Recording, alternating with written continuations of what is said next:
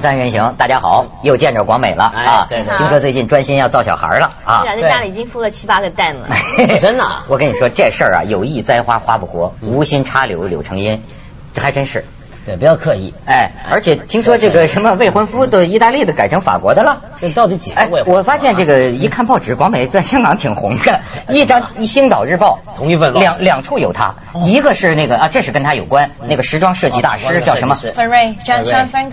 突然死了是吧？中风啊，中风才。六十二岁而已。哎，所以广美就发表感言还有我再翻开一页，广美说跟着法国未婚夫去了一个法国红酒酒庄，就是他慈善呢啊，他认购了一瓶五十万的红酒啊，是当时慈善义卖。呃，那个癌癌症基金会、炎症基金会的，我们就是等于就是进进购了一瓶一百零五年的酒。哦，对，其实那个酒本身没有什么价值的，但是就是就是一方面你可以捐款之外，然后另外一方面就是说他那瓶酒的一个附带价值，因为那个酒庄是法国非常知名的一个酒庄，平常人是去不了的，所以他来你怎么去未婚夫的关系？不是，就是因为我们认购的那呃，我们呃竞标的那瓶酒，它是除了那瓶酒之外，它另外一个 package 就是说，你可以到他的酒庄里面去，因为那个酒庄是不开放让人参观的嘛，所以那天就等于他们的主人出来招待我们，然后在那边参观，然后让我们这边过了一天日子。啊在里面吃饭啊，然后带你去看那个整个酒的制造过程，然后带你去看参观他们的葡萄园。过了一天日子，然后广美就恨不能在那儿坐月子，瞎开玩笑。但是你看，我一看他的新闻都是跟珠光宝气、时装红酒有关，你也关心一下民生啊。我才不关心民生，我捐了五十万给炎症基金会，我还不关心人哦，生。他们叫哦炎症，那是老的叫法，癌症。啊癌症基金会哎，对，嗯慈善，所以广美其实是有一颗悲心的哈哎，特别是最近他老在香港嗯，特别关注到一些香港最近出的新闻，哎，我觉得真都不是我干的，啊，都不是我干的。我那当然了，那当然了。我先给你提一个，就香港最近呢，确实这个爆出来的这个事情啊，让人觉得特别不可思议。嗯，一个你说小学生他这个性发育到什么程度？小学三个小学男生那才几岁啊？十岁，现在告上法庭说把他们的女同学，一个女同学说做他们的仨小学生的性奴啊，他怎么都干些什么？这个性奴要？反正是就是、啊。呃对，最后我看有律师讲啊，嗯说是这个法律啊还挺不好判，因为过去咱们认为就说这么小的孩子性发育你还不能发生什么，对。所以最多将来说是判就是非礼罪成，非礼嘛是个很模糊的对对一个概念，你看到的是不是诸如此类不不不，的新闻？文涛，我我觉得要搞清楚这个性奴这个说法很严重，就是他到底干了些什么内容的事儿呢？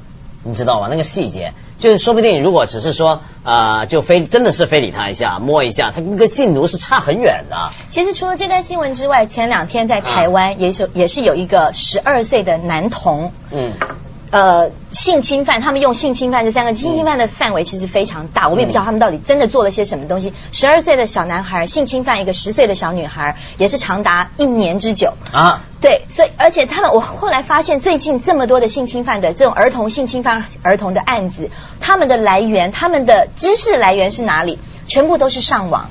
啊，哦他们因为看了色情网站，他们就模仿网站里面做的事情，还还而且还是还是要用强迫式的手段。如果是你情我愿，还不够刺激。啊，哦对对对对，他是实际，我觉得他是不是好贪玩儿更胜过性欲？就是说，看见那个强奸很好玩儿，跟女同学搞一下，他是不是有种这么个一种不知心态呢？真不知道。但是他是不是也学网站里面常常有很多设备嘛，对不对？你看那些日本那种网站，还有很多技巧跟花式的，比如说那种用绳子怎么绑，有总共听说有呃 两百六十多种绑法嘛，是不是要用那个来实践出来？这个性萌动的时候啊，啊是会有一些很奇怪的这个东西。你比如说，我记得我很小的时候，嗯我们嗯那个附近邻居啊，有个小女孩叫大傻侠。你说，你说你现在你模仿的是什么？网上或者黄、黄色电影什么的哈？我那个时候啊，是这个咱们的革命电影引起了我某种性的这种东西。我就记得你也性侵犯过小不不不叫，就是你现在说起来是 怎么呢？我那个时候觉得啊，就是女女共产党啊，被你们国民党啊抓住了之后，刑讯逼供，绑起来抽鞭子，哎呀，那个时候得到一种。就是这也不太好是吧？但是确实小孩觉得，我就跟那大傻侠说，我说你就演那个刘胡兰，或者你你演那个女共产党，我把你捆在大柳树上，我拿个柳条，大傻侠收拾收拾收拾，哎呀，变态这小孩觉得有点刺激，最后把大傻侠打哭了，说你让我说什么呀？但是 但是你说是这是不是跟现在这个好友一比呢？对，我觉得其实是那你那时候几岁啊？也是差不多小学啊、甚至你刚刚好像还没上小学其实刚刚启蒙这个性欲的觉醒。可是问题是你那个时候你参照的东西很少嘛，对不对？对就像参照自己的爸妈。对啊，或者是以前我小学的时候也是啊，有些男生就是强追着这个女孩子来亲吻。但当时只不过可能看了多啊、呃秦汉跟这个林青霞演的那种琼瑶式的爱情片，他们顶多情深深雨蒙对人家顶多亲一亲，那我们也就亲一亲。但现在不一样，现在人上网，我操，都搞这种玩意儿，而且比较参照的东西就不一样了。你看，我跟你你讲，我现在坦白讲哈，有时候不是不是因为我小的时候我们生活在一个性方面特压抑的环境下，所以有些正经的东西在童年的我那儿看出都是邪来。比如说那个时候有个印度电影特别有名，叫《奴隶》，就嗯奴隶奴隶，我还记得那个歌，哎呀，美丽如花的那个印度少女奴隶被那个恶霸的儿子这个给强奸了。但是为什么强奸的这一幕？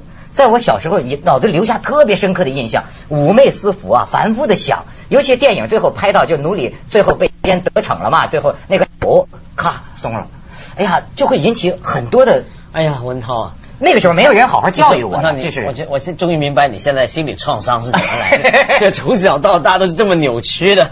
你你觉得接受这是一种性教育？你刚才讲的这个性压抑或者是性开放，我我其实我觉得这里面有一个很大的灰色地带。我昨天查了一点点资料，就是说像在欧美呃，在美国，在美国他们很多儿童、青少年或儿童犯罪。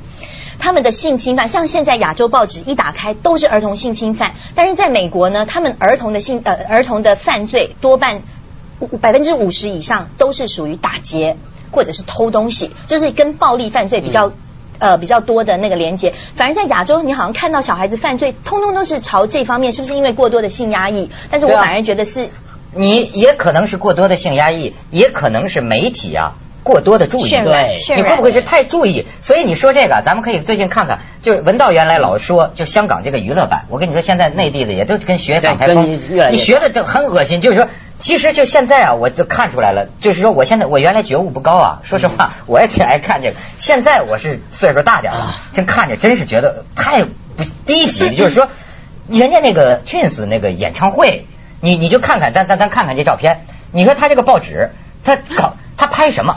你这看他这个标题，说是阿娇叫北翼双飞啊，这 你再看的那边还是什么鼓舞飞扬，这是你是因为他笑着屁股，对这是不堪看。咱们去一下广告，锵锵三人行，广告之后见。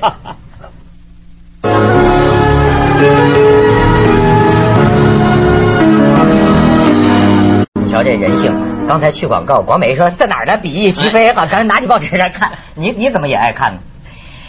不是，其实看到这个这张这张照片，其实蛮有感触的，因为大家知道最近有那个，就是全世界都有一个 Dancing with Dancing with the Star，就是武林大会这样的比赛。你也参加了吗？对，我也参加。其实我也有这么一张照片，但因为但因为人报纸拍的、啊。呃，就是一些我这现在就是在网网站上面可以查到，哦就是人够红了才能够上报纸，像我们这种不红的，就随便在流网站上流传流传行了。嗯嗯。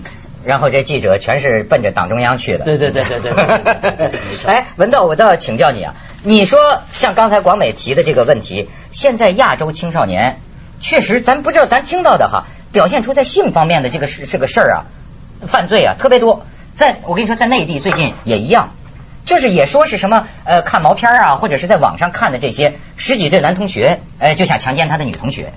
你觉得这是？我觉得这是你看这个所谓的性压抑嘛，这就是啊呃其实亚洲也不是所有地方都这样，有些地方例外。什么地方例外呢？像这种新闻啊，哪些地方发生的比较少，或者大家没那么关注呢？其实是日本。日本的青少年性犯罪本来很严重，对不对？呃是啊我觉得日本可是呢，我觉得最近几年开始出现一个现象，很奇怪，就大家开始见怪不怪了，习惯了。日本现在最多的就是那种女生援交嘛，嗯。就是中初中女生、对对高中女生出去援妓交助嘛，然后比如说援妓交助，援助交际。啊，援助交际嘛，援助交际对，然后这个卖内裤啊什么搞这种东西嘛。但是问题它已经太多了，大家就忘了。我觉得只不过是啊、我们其他地方像香港这个地方，现在开始跟上去了。那么一开始就大家就很注意，而且再加上我们其实很相对来讲算是保守，这种东西才会成新闻，或者说啊、这个小男孩才会想要去强奸这样的方法，对不对？你看，我不相信美国没有这种问题。你刚刚说美国犯罪。都集中在这个青少年抢劫、暴暴力比较暴力嗯。但其实，在美国住过，你就知道，在美国是很多初中生已经有性关系了，他们可能根本不需要去强奸什么或什么，就就很自然女同学自己送上门吗？那个女同学去去主动勾引啊，什么都有啊。他原来说过，他这意思说什么呢？说香港这个娱乐版呢，其实性压抑。对是不是没错香港是是你不很性压抑的地方就是你为什么什么人什么人爱喋喋不休说这个？我跟你说，当年我性压抑的时候，就整天跟人讲黄段子。对啊现在觉得，哎呦，你老讲这个忒低了吧？这算个难怪你现什么事儿了，？你你你发现了。香港报纸还性压抑啊！我就说我第一次看到香港报纸的时候，我简直是惊到都不行了。嗯就是几乎每一份报纸都有一个情色版，还不是只有一版，它是一叠。嗯，各种不同的，它不但是在图片上，而且还文字上都非常非常露骨。我都在想说，这这年头怎么生小孩啊？我我我我我给我小孩看报纸的时候，我还得先把那个什么情色版啊，什么那些不该给他看的东西先拿掉哎，可。是这样，广美，你有没有注意到香港另一方面啊？你有没有注意到最近那些新闻？就上回我们也说过那个什么中大学生报事件啊，那些事。香港呢，常常有很多很莫名其妙的事情被投诉。然后香港有个部门叫营审处嘛，营械物品审裁处，常常就判他们是不雅。比如说是什么呢？有一年啊、有个广告公司在报纸登一个广告，就是米开朗基罗那个大卫像登嗯全版广告，用那个当广告，被告告什么呢？说他不雅，为什么不雅？大卫像不是露出男性性器官吗？居然成立通过，就说他不雅，要要弄片叶子。对，要弄片叶子。对，然后呢，呃，前一阵子香港那个电视台无线电视台翡翠台啊，他晚上播老电影，嗯播当年这个发哥跟钟楚红那个很有名那个秋天的童话秋天的童话里面发哥呢就说了一半一句半句粗话，那粗话其实也不是很粗那种，结果又被告，结果又被罚了，结果再播的时候要剪掉。香港是很保守的一个地方，所以呢，大家是很压抑的。压抑的时候怎么办呢？就要用一些很古怪的东西来发现。你比如说，我们回顾一下刚刚那个阿娇比翼双飞那张照片，你有没有注意到 这张照片好玩的地方在哪里？就是它没有漏点，对，它没有漏毛，嗯它所有会被告的那种东西啊，就我们刚刚说，你看大卫像漏那个玩意对是不行的，就是说我绝对通过审查。对我绝对通过审查，但是我就要想办法在别的地方搞东西，比如说我特别要强调它叫比翼双飞。其实我们每个正常人看都觉得这肯定比大卫像不雅一百倍、一千倍吧，对对不对？但是它是很严格规定的时候，就大卫像那个就不过，这个可以过。于是剩下来的，在在那个法律空间底下，大家拼命去钻这种东西嘛。比如说拍走光，他不会真拍到漏点啊或什么，他拍到就要用格子打起来。所以你刚才讲，就说是说现在这个孩子是性压抑啊，还是说受什么黄色文化的影响啊？还有一个就是说媒体是不是特别注意？我最近看，你像前一阵儿就你们台湾呐、就那个好家伙上 TVBS，为什么导致那个李涛辞职啊？嗯嗯，我的这个这已经到一堆枪啊！哎呦，那枪还真好看，咱们特先进，我算领略台湾这黑道大哥了。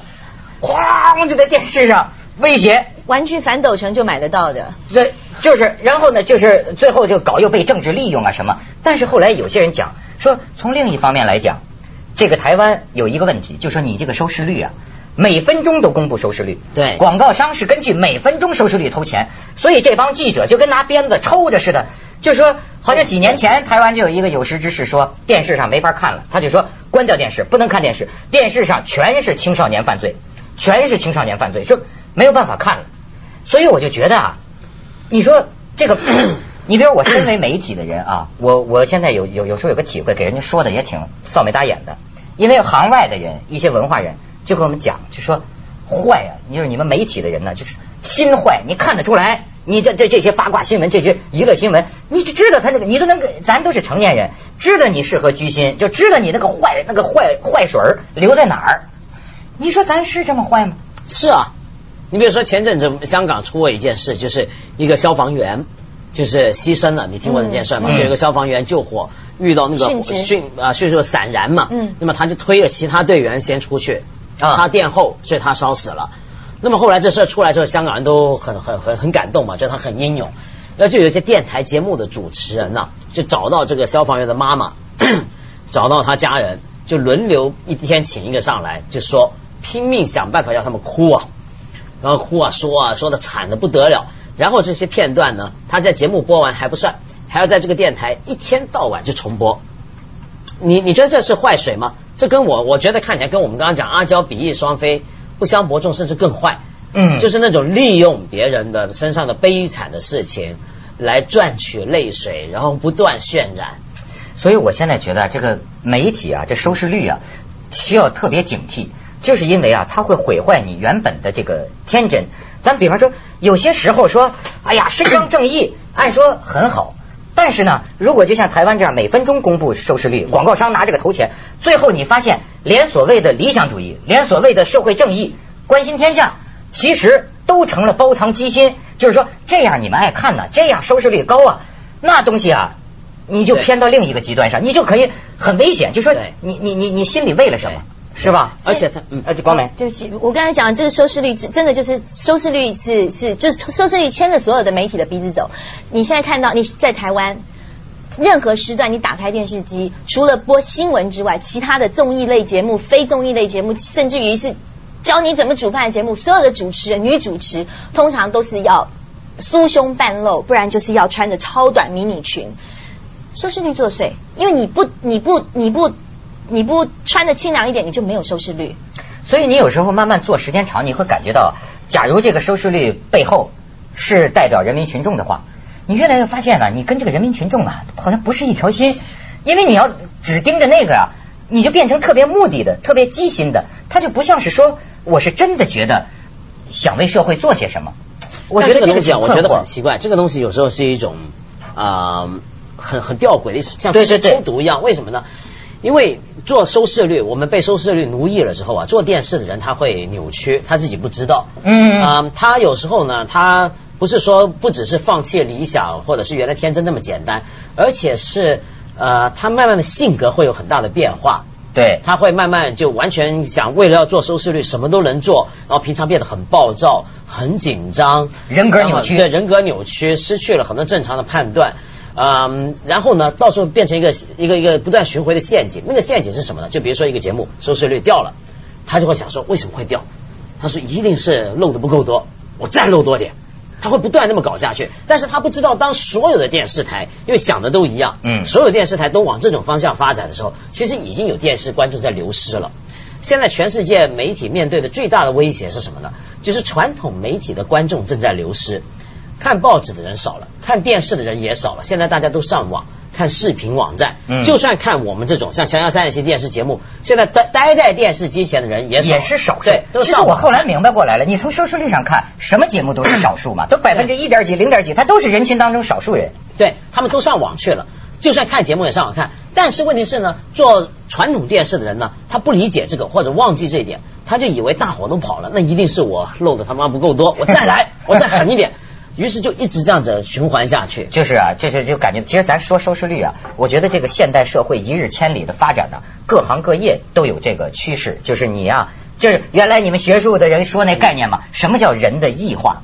你你做这个媒体工作，你特别容易感觉到，慢慢你这个人不知不觉间，你已经反认他乡是故乡了。锵锵三人行，广告之后见。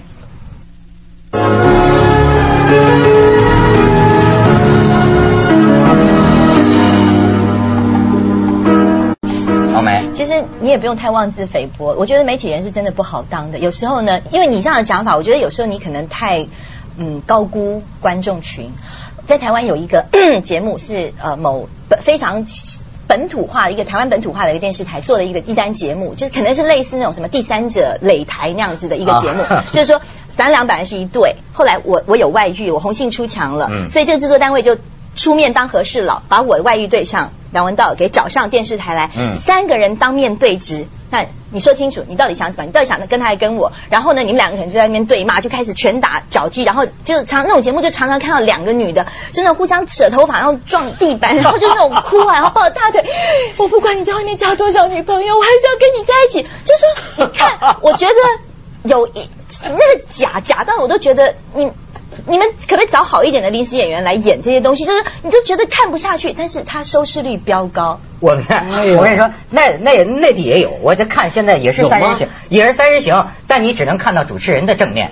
这儿是一主持人，对面坐俩人，都是背背背面保护人家隐私嘛。他找了俩女的，他我就不原谅他。这俩人就背对着主持人在这申诉申诉。真的 啊？哎，我们台也弄一个吧。我最近还在考虑呢。你看我现在做一个读书节目嘛，嗯，怎么样提高他这种小众节目的收视率？